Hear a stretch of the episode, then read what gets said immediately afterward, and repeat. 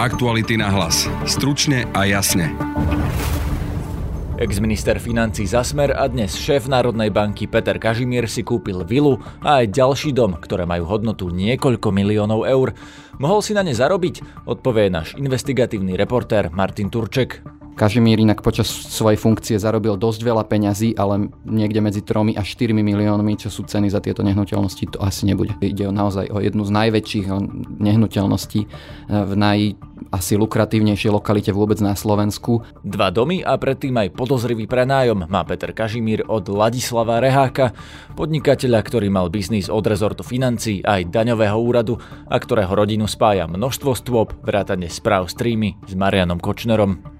Budú sa otvárať niektoré doteraz zatvorené prevádzky, budete počuť názor ministra zdravotníctva Mareka Krajčího a aj premiéra Igora Matoviča.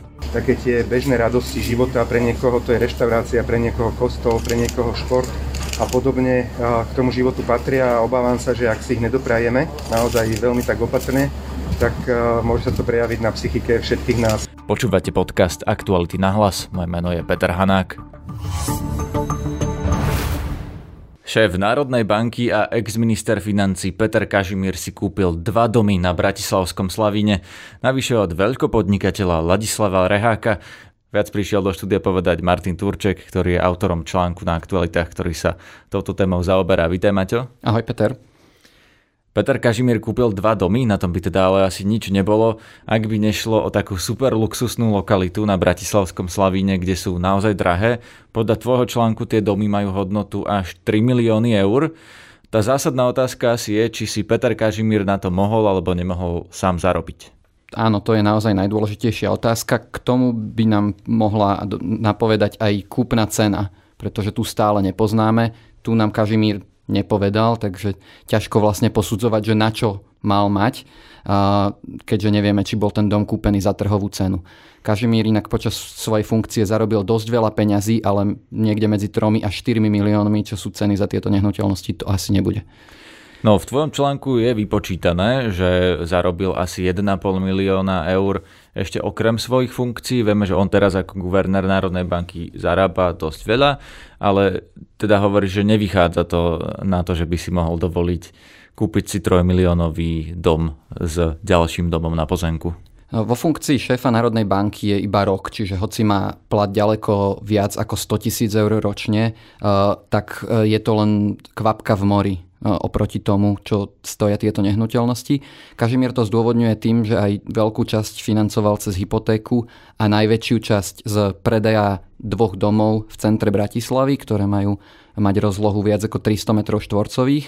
Aj predaj týchto bytov však vyvoláva otázniky, pretože jeden z nich predal práve firme Ladislava Reháka, od ktorej kupoval vilu a tiež nepoznáme predajné ceny týchto bytov ani toho, ktorý predával Ladislavovi Rehákovi. Vieme, odkiaľ zobral Peter Kažimír pôvodne na tie dva byty v centre Bratislavy, lebo ani to nie je nejaká nízka položka. Tie byty na palisádach sa predávajú za 100 tisíce eur, čiže odkiaľ zobral na ne, keď hovorí, že na vilu zobral predajom tých bytov?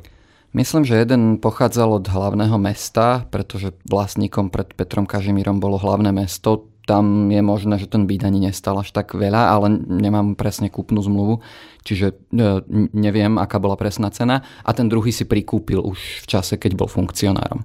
Z toho, čo hovoríš, vyplýva, že Peter Kažimír má vlastne vilu drahšiu ako tá Bašternáková. Je to pravda?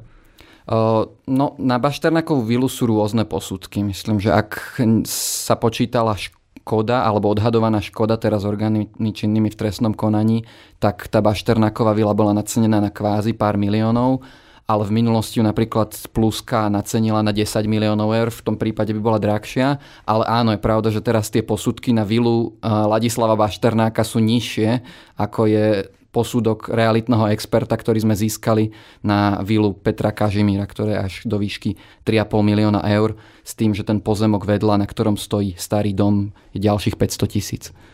Čiže koľko zhruba je hodnota podľa posudku Kažimírovho nehnuteľného majetku? Pokiaľ ide o tieto dva domy, tak je to 3 až 4 milióny eur. A na to vieme zaručene povedať, že si nemohol zarobiť sám? Otázne je, akú vysokú hypotéku môže dostať e, šéf Národnej banky, ktorý má e, zaručenú funkciu s veľmi vysokým príjmom na ďalších, ak sa nemýlim, 7 rokov je funkčné obdobie. Tiež je otázne, koľko dostal za tie byty, či to bola trhová cena aj zo strany kupujúceho Ladislava Reháka. Každopádne, ak Peter Kažimír až tak veľa nevysvetľuje, tak to nevyvoláva dobrý dojem o tom, či si na to vedel zarobiť a akým spôsobom. Poďme k tomu, ako k tým domom prišiel. Ty píšeš, že od podnikateľa Ladislava Reháka, od ktorého si tie domy predtým prenajímal a dokonca si v článku napísal, že to bol veľmi podozrivý prenájom. Prečo bol podľa teba podozrivý? Pretože za dom e, so zastávanou plochou 370 metrov na Bratislavskom Slavine, ktorý má dve poschodia, čiže ide naozaj o jednu z najväčších nehnuteľností e, v naj asi lukratívnejšej lokalite vôbec na Slovensku, platil 4,5 tisíca mesačne. Platil to firme Ladislava Reháka, ktorá mala nejaké, nejaké náklady a podľa účtovnej závierky každoročne končila v strate v takej výške, ako bolo nájomné od Petra Kažimíra. Čiže aby vôbec tá firma, ktorá nejak podniká, bola na nule, tak Kažimír by musel platiť dvojnásobný nájom. V podstate to vyzerá, ako keby za 8 rokov Ladislav Rehák zadotoval Kažimírové bývanie sumou 730 tisíc eur, čo je akumulovaná strata tejto firmy. Takže to vyzerá, že Rehák založil túto firmu len za účelom Kažimírovho bývania?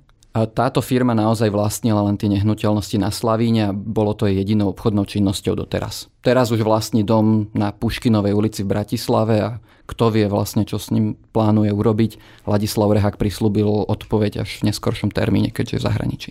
Ladislav Rehák podľa tvojho článku mal aj biznis od ministerstva financí v čase, keď bol Peter Kažimír ministrom financí. O čo išlo? Išlo o predaj aut e, v čase, keď bol Peter Kažimír štátnym tajomníkom na ministerstve financí. Zmluva bola uzavretá v roku 2008, keď Kažimír robil tajomníka vtedajšiemu ministrovi Janovi Počiatkovi a z tejto zmluvy bolo vyčerpaných vyše milióna eur za predaj aut. Dokonca sa pod, z tejto zmluvy čerpalo podľa všetkého protizákonne, keďže už nemala platiť e, podľa ustanovení zmluvy a napriek tomu sa z nej stále nakupovalo, keďže išlo rámcovú dohodu na, na predaj aut. Takže Ladislav Rehák dostal od ministerstva financí zhruba milión eur a zároveň Ladislav Rehák poskytol bývanie Petrovi Kažimírovi zhruba v, na úrovni 700 tisíc. To, to je to, čo tvrdíš.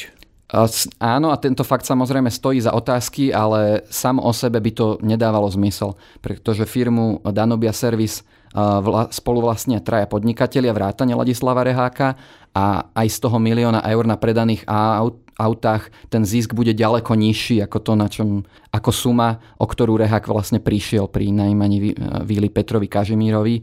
Je to niečo, čo vyzerá ako konflikt záujmov, ale nie je to niečo, čo v podstate kauzálne vysvetľuje celú vec. Ladislav Rehák má ale aj iné biznisy. V čom ešte podniká, alebo čím je známy? Ladislav Rehák je známy ako zakladateľ operátora Globtel, ktorý sa neskôr premenoval na Orange po predaji francúzským investorom. Rehák bol aj riaditeľom eh, Globtelu, kým to bol Globtel a dnes je majiteľom množstva, naozaj množstva firiem. Myslím, že len v protischránkovom registri ich má zapísaných desiatky. Okrem iného prenajíma budovu eh, daňovému úradu v Bratislave a má množstvo naozaj lukratívnych biznisov. To tiež patrí pod ministerstvo financí.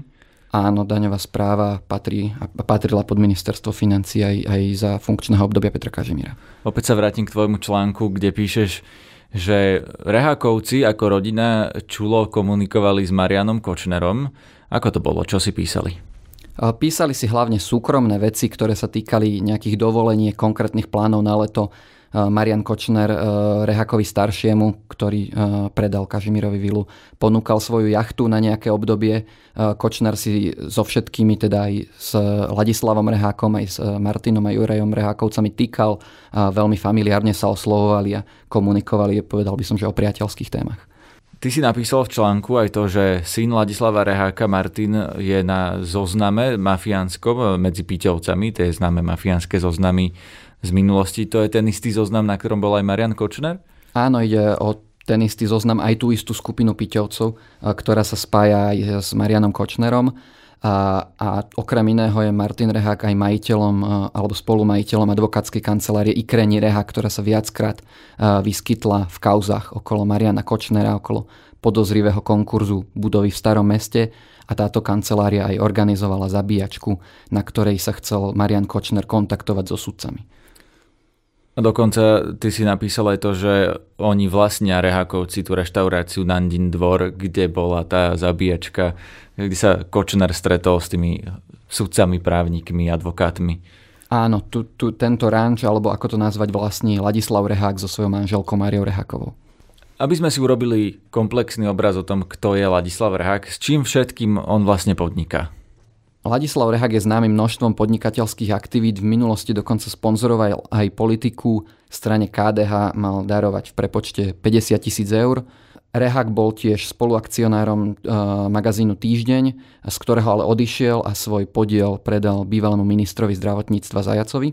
Jeho, a jeho manželka Mária Reháková e, vlastní vydavateľstvo, do ktorého portfólia patrí napríklad magazín Slovenka.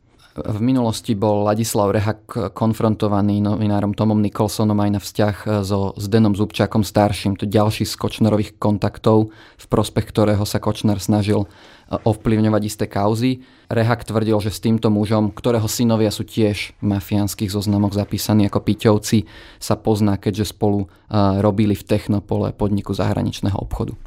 Ty si sa Petra Kažimíra na toto konkrétne pýtal, že odkiaľ má tie peniaze na ten drahý dom, aká je kúpna cena, všetky tieto veci? Áno, tieto otázky dostali na tlačovom oddelení Národnej banky.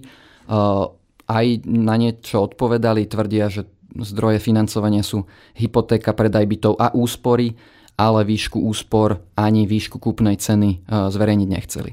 Teraz skúšame telefonovať Petrovi Kažimírovi.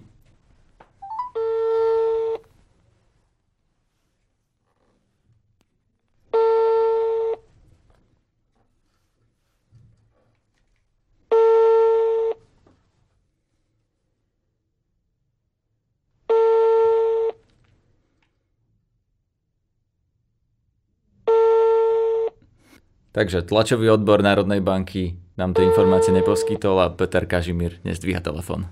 Aktuality na hlas. Stručne a jasne. Premiér a minister zdravotníctva v čase uzavierky tohto podcastu rokujú so zástupcami zatvorených reštaurácií, kín, divadiel, škôl, fitness centier aj so zástupcami cirkvy. Pred stretnutím vo vládnom hoteli Pôrik sa premiéra Igora Matoviča novinári vrátane nášho kolegu Laca Bariaka pýtali, s čím ide na toto stretnutie. Tu je zostrich toho najdôležitejšieho. Je to stretnutie, ktoré sa nazýva Ako spolu prežijeme zimu. Komunikujem to opakovane, že táto zima po epidemiologickej technickej stránke bude veľmi, veľmi ťažká a na druhej strane také tie bežné radosti života, pre niekoho to je reštaurácia, pre niekoho kostol, pre niekoho šport a podobne k tomu životu patria a obávam sa, že ak si ich nedoprajeme naozaj veľmi tak opatrne, tak môže sa to prejaviť na psychike všetkých nás, že síce vidíme možno zdraví z tej zimy, čo sa týka korony, ale chorí po inej stránke. Takže jednoducho chceme spoločne hľadať cesty, určite nejdeme dnes robiť nejaké uzávery. Čo sa týka núdzového stavu, opäť e, sa tu ozývajú nejaké právne názory, že už nie je potrebný. Vždy budú mať e, niektorí ľudia názor, že to, čo urobí vláda, jednoducho sa dá urobiť inak, e, to k demokracii patrí. A keď to zoberieme tak, že tento núdzový stav, ktorý sa pomaly chýli ku koncu, bol vyhlásený na Slovensku za situácie, ktorá bola výrazne, výrazne lepšia ako je súčasná. Takže tým pádom, keďže vtedy bol potrebný, tak určite dnes potrebný je. Po tom dnešnom stretnutí môžeme už očakávať nejakú dohodu, môžeme už očakávať nejaký plán otvárania prevádzok a podobne? Určite nie v najbližších týždňoch, ale budeme sa rozprávať o tom, ako každá tá dotknutá oblasť, alebo ten rezort, alebo ako by som to nazval, a chce pridať ruku k dielu k tomu, aby sme spoločne mohli mať väčšiu mieru slobody. Dodnes e, jediné riešenie vlastne je, že keď si doprajeme väčšiu mieru slobody, potom potrebujeme 2-3 týždne lockdown.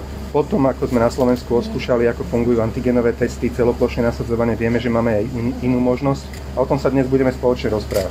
Bude platiť pravidlo, že pre všetky tie prevádzky, ktoré sú dneska zatvorené, budú tie isté pravidlá platiť v prípade, že sa otvoria? Nie, ja nejdem sem vôbec so žiadnymi pravidlami. Chcem, aby sme viedli takú poctivú spoločnú diskusiu s dotknutými vlastne prevádzkami, ktorí si otvorili tie svoje prevádzky alebo jednoducho to svoje povolanie prevádzkujú aj napríklad v tom divadle s tým, že chcú mať tých svojich divákov a akože teraz ich nechať, aby tu pol roka bez divákov boli, aby boli reštaurácie bez, bez hostí, aby kostoly bez veriacich. Naozaj nechceme v takomto Slovensku žiť a spoločne si myslím, že musíme nájsť tú cestu, ako, ako z toho von lebo na jednej strane je epidemiologická situácia, na druhej strane túžba po ako tak normálnom živote. Skôr som Takže to myslel... tie pravidlá, uh-huh. vopred ja nejdem s pravidlami, my spoločne by sme si mali povedať, že, že ako tú, tú zimu prežijeme. Preto sa aj tak tak volá, ako spolu prežijeme zimu. Čiže Skôr... to je hľadanie odpovedí. Pardon, ja som to skôr tak myslel, že či je možné, že by sa otvorili napríklad kostoly a reštaurácie by zostali zatvorené, alebo divadla zostali zatvorené, alebo akokoľvek tá kombinácia. Je rozdiel, samozrejme, že je rozdiel medzi prevádzkami, kde ľudia sedia, by som povedal, že v bezpečnej vzdialenosti a v rúšku a prevádzkami, kde sedia bez rúška a cudzí ľudia vedľa seba, čo je napríklad v reštaurácii, ale o, o tom tá debata dnešná bude, že je, nie je tá situácia všetkých, pri otvorení všetkých týchto prevádzok rovnaká z epidemiologického hľadiska. Niečo zhorší situáciu o 2% týždenne, niečo o 5, niečo možno o 15% a, a podľa toho by som povedal, prínosu v zhoršení situácie by každý mal aj potom priložiť ruku k dielu v tom, že teda ako spoločne ten problém budeme riešiť. Ešte ak sa môžem spýtať, ako to bude e, s certifikátmi, dokedy sa budú vyžadovať, aby teda človek u seba mal, a čo sa týka zákazu vychádzania, ako sa to bude Predpokladám, že certifikáty sa budú vyžadovať iba do konca tohto týždňa, to znamená do nedele do večera, lebo jednoducho to ďalšie plošné testovanie neprebieha.